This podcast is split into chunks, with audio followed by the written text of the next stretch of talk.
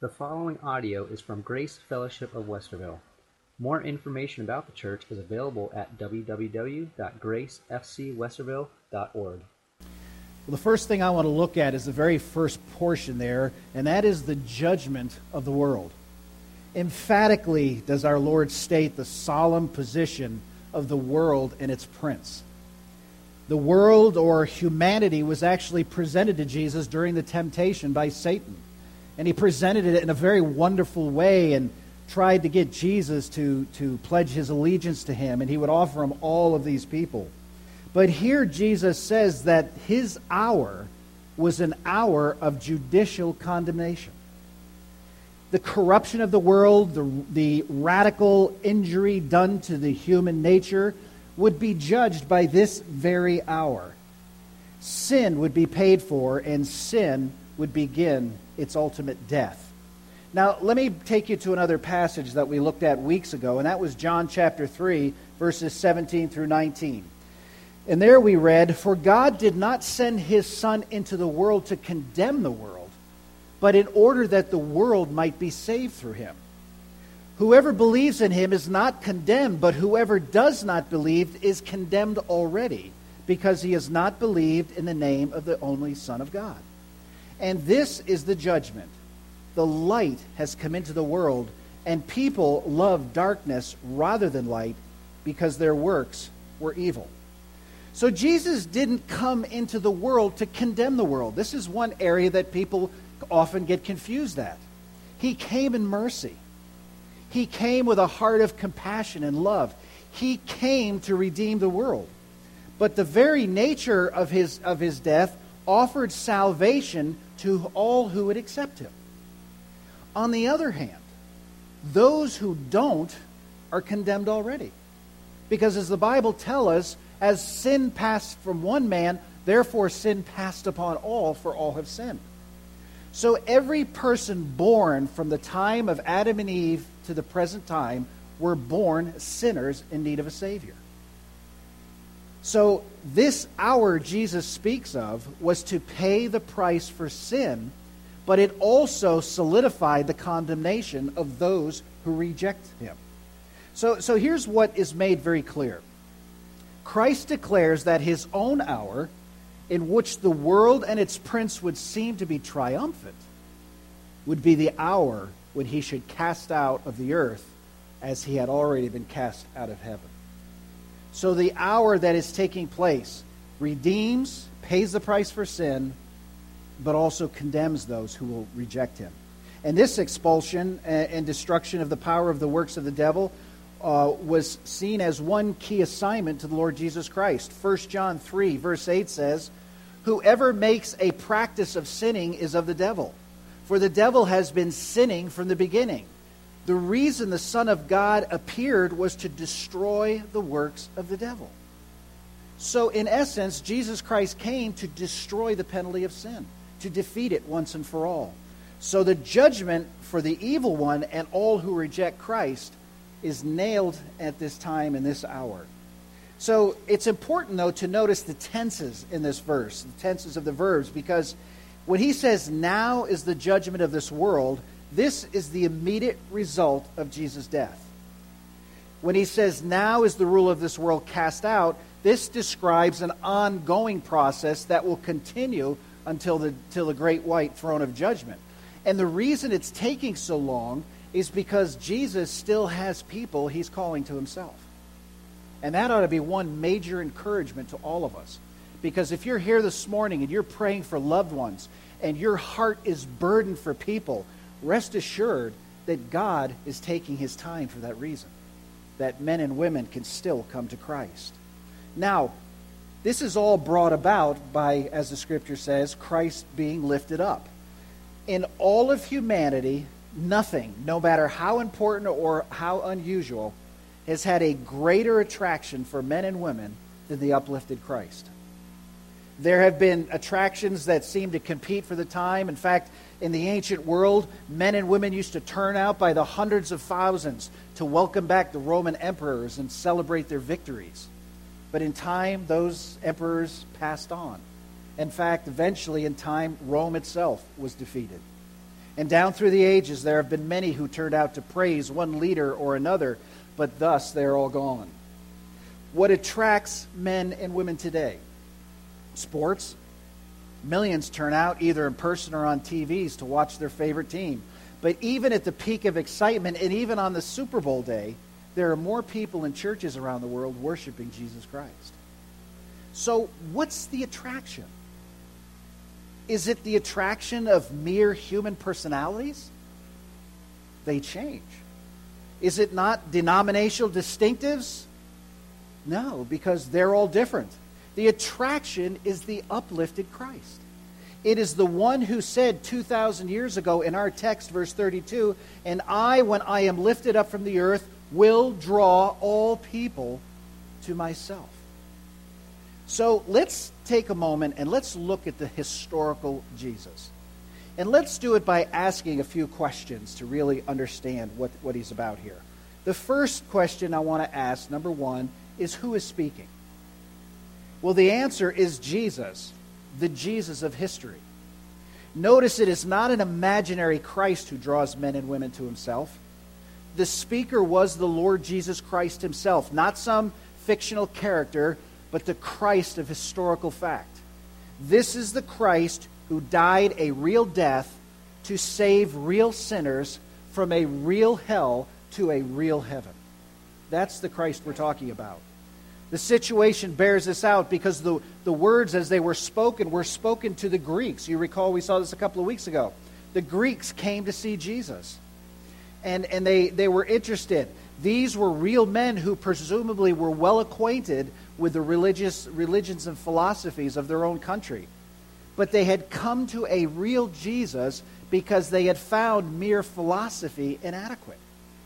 And I probably don't have to remind you that Greece had some of the greatest philosophers of all time. Uh, men like Plato, Socrates, Aristotle, just to name a few. But these were not saviors, and their philosophies don't satisfy. The Greeks knew this, and it was no myth that they came to, but a flesh and blood Jesus, a Savior whose reputation was already starting to spread out from Jerusalem. And they were interested because he didn't teach philosophy, he actually paid a price. He didn't give ideas and concepts, he actually walked and took upon him the cross to pay the price. Let's ask another question. In what aspect is this historical Jesus presented? In what aspect is this historical Jesus presented? Well, he is being presented as being lifted up from the earth. And in the following uh, verse 33, he said this to show by what kind of death he was going to die. Clearly, he was referring to his crucifixion. And the point of the verse is that it's the crucified Christ alone that draws people.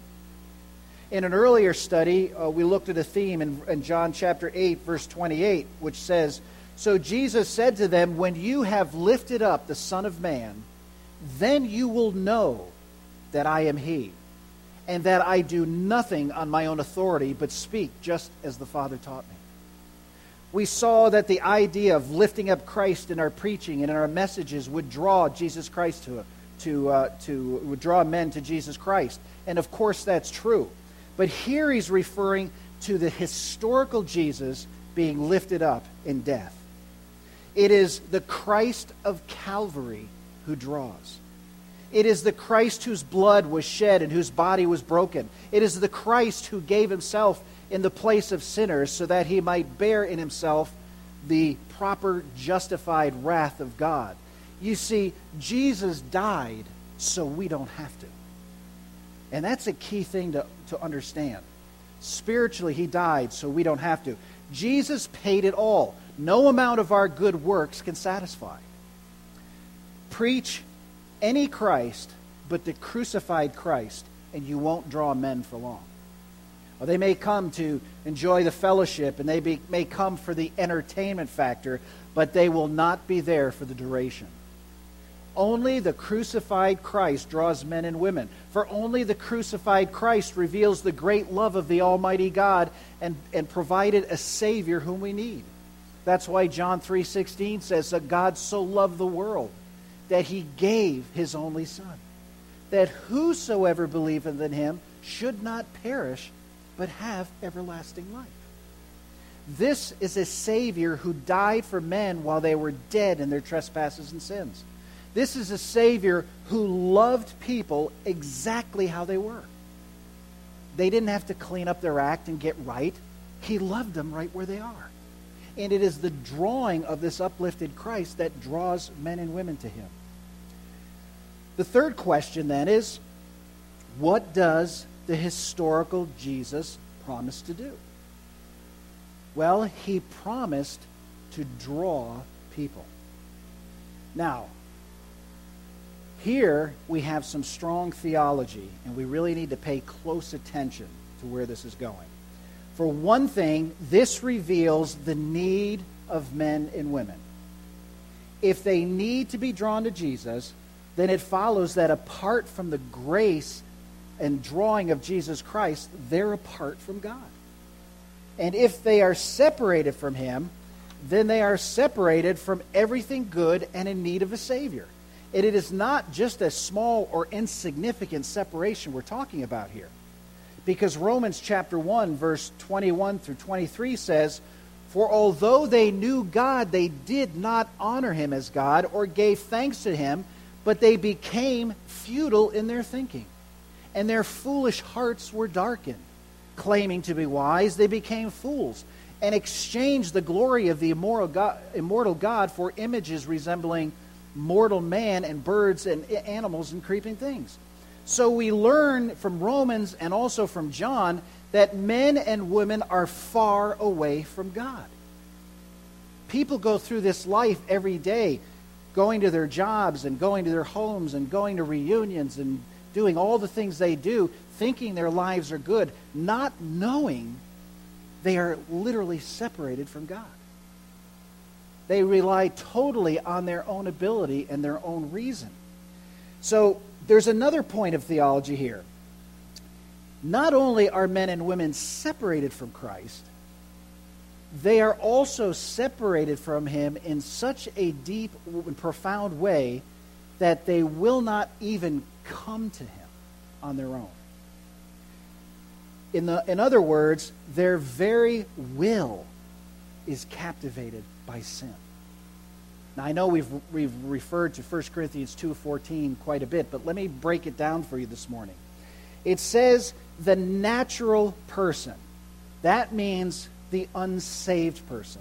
That means the person who at, po- at this point has no relationship with God. Okay? The natural person does not accept the things of the Spirit of God, for they are folly to him. I mean, it's just foolishness to them and he, uh, they are foolish to him, and he is not able to understand them because they're spiritually discerned. So here's the, here's the problem with the unregenerate man. They try to reason and understand the Bible. They try to reason and understand the things of the Spirit with no sanctified spirit. So the only thing they can do is perceive concepts and things in their own mind and reason them based on their own understanding. But the verse is clear that they're never going to understand them. They're never going to understand it, uh, accept it. It's always going to be foolishness to them. Why? Because they have to be spiritually discerned. So here's the problem we have a work of grace needs to take place in their heart. They need to be drawn to Jesus Christ. And this is why people outside of Christ can't understand spiritual things. It's spiritual discernment that the Spirit gives, and without that, they can never grasp it. Now, let me just make a statement here because based on this reality, there's something that I think you and I as Christians really need to get a hold of. Okay? Because we're so prone to criticize politicians. We're so prone to criticize all the bad things we see out there. did you ever stop and think that apart from Christ, they know another way to do it? Did you ever stop and think that what they need is to be given love and compassion, not condemnation? You see, what people come to know about Christians is what they're against, not what they're for. People need to people come to know about Christians that they're against this and they're holier than thou and they elevate themselves up, forgetting that we were once just like them. And it's only by the crucified Christ lifted up that draws men. So, what you and I need to do is let them see Christ. I mean, that's the passion of what he's trying to say. And that's the, the passion of the uplifted Christ. We try to meet them on their turf with their arguments instead of being loving. And when you follow the life of Jesus on this earth, whenever he was confronted, he always spoke back with love and compassion. He never condemned because, as we saw in John, he didn't come to condemn. He came to pay the price for sins. And so long as you and I are alive on this earth, and so long as the Holy Spirit dwells us, our number one mission as a church and as individuals ought to be love the world to Christ. That's why I call, say some people, I call this Grace Fellowship Hospital. Because that's what it is. And I hope that everyone outside of Christ would, could walk in these doors and feel, feel welcome. Because it is the power of a loving Christ that draws men. And that's what he is taking us to here. They will never change until the Savior changes them. Don't be offended. Why Jesus had turned the other cheek. Don't take it personal. Don't get angry. Pray for them. Lift them up. Hold them close to your heart. Shower them with prayer that, that they can't get away from. And let God do his drawing. And so naturally, this brings us to the next point, and that Jesus said that he will draw men, not drive men. People are drawn to Christ not uh, Christ, not driven to him. Some think that men must be driven to him, so they preach the law and fear and condemnation. Now, now let me say here quickly, lest I be misunderstood. The law indeed is our schoolmaster, and it leads to Christ, Galatians 2.24. And the law is part of God's word, and it needs to be preached. But what we need to understand is in the way it's preached and the way it's communicated. Hosea 11.4, I led them with cords of kindness with the bands of love, and I became to them as one who eases the yoke of their jaws. And I bent down to them and fed them. I mean, this is Almighty God. He has such loving compassion for us. And, and if you just stop and meditate on the reality that this God who created us we rebelled against the Creator, but He loved us so much that He took His Son, came to earth in the form of the created, and endured unspeakable brutality to secure your salvation. That is who we are. Can we have that same compassionate love of Christ who loved me with his life and go and love people who hate me? I mean, think about it. People reviled God. You, you look at some of the people in Scripture. I mean, you look at the Apostle Paul. Part of his existence was stamping out Christianity. He headed up people being murdered for the cause of Christ. And yet, that same Paul, Jesus regenerated and made him one of the mightiest evangelists the world has ever seen. If he can do that with Paul, he can do it for you and I. So as you and I look at the world around us, don't see anger and frustration. See lost. Don't see people who need to be dealt with. See people who are just the way you and I were, but God showed us mercy. Let us show them mercy. Let us show them the way to come to Christ. Matthew 11, verse 29 through 30. Take my yoke upon you and learn from me, for I am gentle and lowly in heart. And you will find rest for your souls. For my yoke is easy and my burden is light. Does this sound like a condemning Savior?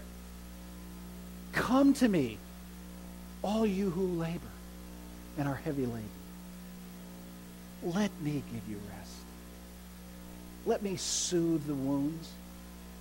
That depression you're struggling with, give it to me. Let me heal you. The fear that you fear because you don't know what tomorrow brings, come to me. Cast it on me. You know, you and I can carry a thousand pounds if it's one inch off our shoulders. And Jesus is saying, let me bear the weight of your pain. That's the God we serve. And that is the God we must share outside these doors. The compassionate God. Men and women are separated from Christ and will not come to him of their own will. Yet he draws them to himself and saves them in spite of themselves to the praise and glory of God. And he leads them with compassion and love. Now, who can come? Who can come? If he draws all man, who can come? Well, all may come. That's what he says. Now, let's deal with this with two more questions. Number one, who does Jesus promise to draw? Well, the answer is all men. Now, be careful to note that this isn't a statement in, sport, in support of universalism. This is not promise that every person who ever lived will come to Christ and be saved. Clearly, history proves otherwise. It is not promised anywhere in Scripture that every individual will be saved, but rather that all types of people from every level of life and every race and nation will come to Jesus. The gospel of the crucified Christ has been preached in palaces and halls of state, and many have come. It has been preached in the, in the dirtiest and most dangerous of back alleys of our cities, and the weak and the outcast have come. It has been preached in every country, and millions have come. It has been preached to the advantaged and the disadvantaged, and many have come. So here's the big question. If you're here this morning and you've never trusted Christ as your Savior, will you come? Is He drawing you this morning? It doesn't matter who you are, what your background is. My Jesus died so you don't have. And it is a loving Savior who draws men to himself. Now, the second question then To whom does Jesus promise to draw people? The answer is obvious, but it's very critical. The answer is to himself. It is not said that he will draw men to any specific church. It's not said that he will draw them to any denomination, sector, movement. He may bless these, but that is but the heart of the text here is that he's drawing people to himself. He is drawing you to a personal relationship with him. I mean, are you tracking with this? He wants to have a personal walk with you. And I think I mentioned this before a couple of weeks ago, but when, when, when he first created Adam and Eve and put them in the garden, the scripture says that he would come and he would walk with them. And they named animals and they talked and they fellowshiped. In fact, when Adam and Eve sinned, Jesus came looking for them and they were hiding. Jesus wants to have a personal relationship. I mean, a daily walk with you. Sin severed it. But when you accept Christ as your Savior, that relationship is reborn. And now, the Jesus who came down and walked with Adam and Eve in the garden is the same one who wants to walk with you now. I mean, he's not going to walk alongside you on the streets. Everybody sees him, obviously. But when you accept Christ as Savior, that Spirit takes residence within your heart, and He wants to lead you, and He wants to guide you. And when that fear is on your shoulders, He wants to take it. When you don't know what tomorrow brings, He wants to take it. When you're so concerned about a loved one and you want them to come to Christ and they're just not listening and their life is a mess, when you go to Him on your knees in that pure, quiet relationship, He wants to answer that. But you have to be willing. You have to give Him your life. So He draws men to Himself. Now, let me make an application here. And I want to make it to believers first, and then to any unbelievers who might be here this morning. First, if you are a believer, and it is your desire to lead others to Jesus Christ, then please learn from this passage. Learn, first of all, that if you would win men and women to Jesus, you must draw them, not drive them. Some people think you can only win people by fear and legalism. Don't ever seek to condemn anyone. Love them for Christ's sake as he first loved you. Show them the love of Christ in your life. Second, learn as you seek to draw them that it is Christ who does the drawing. He must be the sole attraction. And it is the, this is the reason why we constantly preach the exchange life. Because people will look at you and they may see you're clever and you're pretty cool and they may want to be like you. But the reality is, when they see Jesus, he draws them. And that's why when John the Baptist was here and Jesus came, he said, Oh, no, no, no. I must decrease, he must increase. And when you witness to people, they must see Christ in you. As you're on your job, in the marketplace, in your home, in your neighborhood, people ought to see Jesus. And that ought to be the number one goal of every one of us. Let your life radiate the love and forgiveness of Jesus Christ. Let your light so shine before men that they might see your good works and what? Glorify your Father who is in heaven. Everything about us should radiate the love of Christ. Our motives, our drives, the things that get you up in the morning, the things that excite you, everything about your life ought to be pointed to glorifying Jesus Christ. And he ought to be at the very foundation of everything you do. And then finally, if you aren't a believer, and this Christianity stuff has been very confusing because you've seen a mixed message in the world. I get it. I can understand your confusion. But if you aren't a believer in Christ, then learn that he draws men and women to himself. He draws them now as much as he did at any time in history. He's not changed. The value of his death is not changed. People have not changed. Problems haven't changed. The attraction of the Lord Jesus Christ, when lifted up, always draws men to him. And so, my question this morning is Is he drawing you? Is your heart ready to surrender?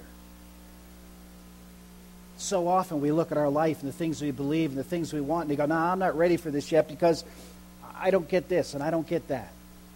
It's okay understand that all Jesus is doing is drawing you to himself. And he wants to provide you a free gift of salvation so that when you leave this earth, the Bible says to be absent from the body is to be present with the Lord. Think of how wonderful it is to know once you've accepted Christ that no matter what happens on this earth, ultimately you will be with him for eternity. And that is the driving force. Accept his free gift of love. Come just as you are. You don't need any plea. You don't need any anything to be done. You don't have to make restitution. You don't have to clean up your act and get it right. He doesn't want you to do any of that stuff. He just wants the surrender of your heart. He is the one who will clean you up and make it right. He is the one who will mold you into his likeness. He is the one that will change your heart to desire the things he wants. And that's why I always quote Psalm 37 4, which says, Delight thyself also in the Lord, he'll give you the desires of your heart. It's not saying he'll give you anything you want. What he's saying is, when you surrender your life to him and give him your life, he changes your heart to want the things he wants. And I can't think of any better way to get up in life, no matter what problems are all over you right now, to know that when you get up, the deepest desire of your heart that day is exactly what God wants for you. And that's a life, folks, cannot lose. Cannot lose. Will you surrender? Will you come to Him Will you come to him this morning? And just if you know the words of this song, Dan played it for an offertory. But it basically says, just as I am, with no plea, I'm coming to you, Lord. I'm surrendering. And as he plays this song, I'd like us all to bow our heads, and I just want you to talk to your, talk to God. If you're a Christian this morning and you say, you know, I got this, I've got this salvation, but man, my life has not been what he wants me to be. I need to make a surrender this morning. I need to turn my life over to him because I want to get up in the morning and know that my joy is what he wants. But if you're here this morning and you've never trusted you're tired of losing in life, and you want to know the free forgiveness of Jesus Christ, then as he play, prays, plays, and all our heads are bowed and everyone's praying, if you'd like to come this morning, please come and we'll meet with you. We'll get somebody to help you.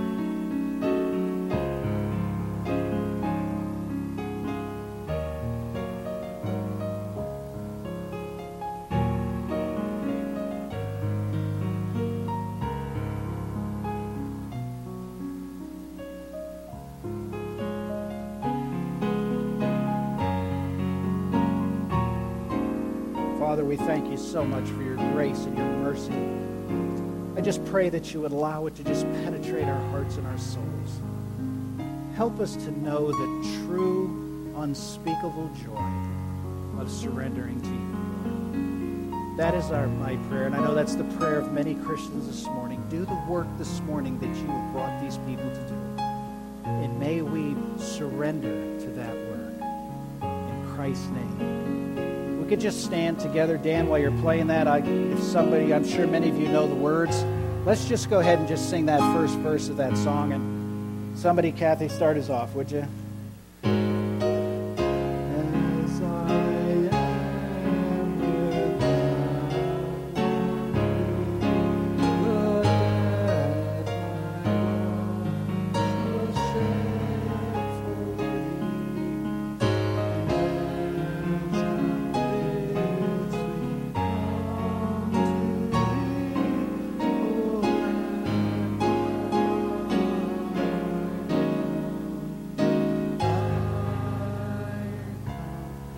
Father, we come this morning just surrendering our lives to you. Do the work in each heart you need to do. And may we all be surrendered to that work.